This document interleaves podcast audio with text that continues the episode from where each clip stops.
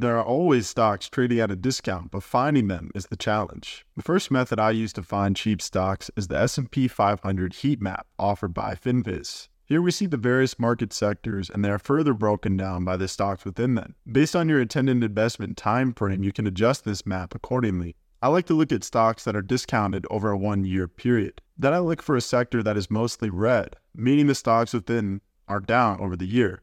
Currently, the consumer defensive sector is being beaten down, and we can zoom in to see which stocks are the most discounted. I think of picking a cheap stock sector as a tailwind for whichever stock I might buy. Then I find the most discounted stocks within the sector or the most prominent companies, and I go to Seeking Alpha to determine if they are actually trading at a discount by comparing the current price to earnings ratio to the five year average. The idea here is that I want the price of the stock to be cheap and for the valuation to be cheap as well.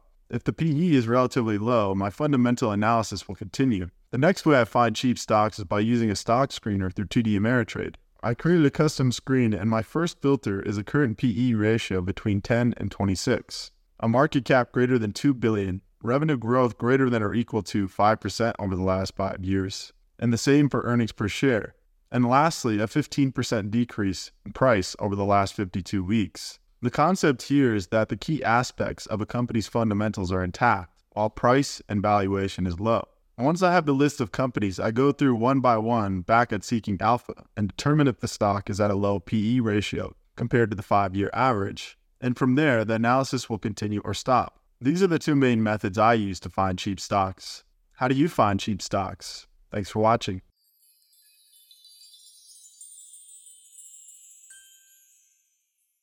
I'm not a financial advisor, and this is not financial advice. This is for educational and entertainment purposes.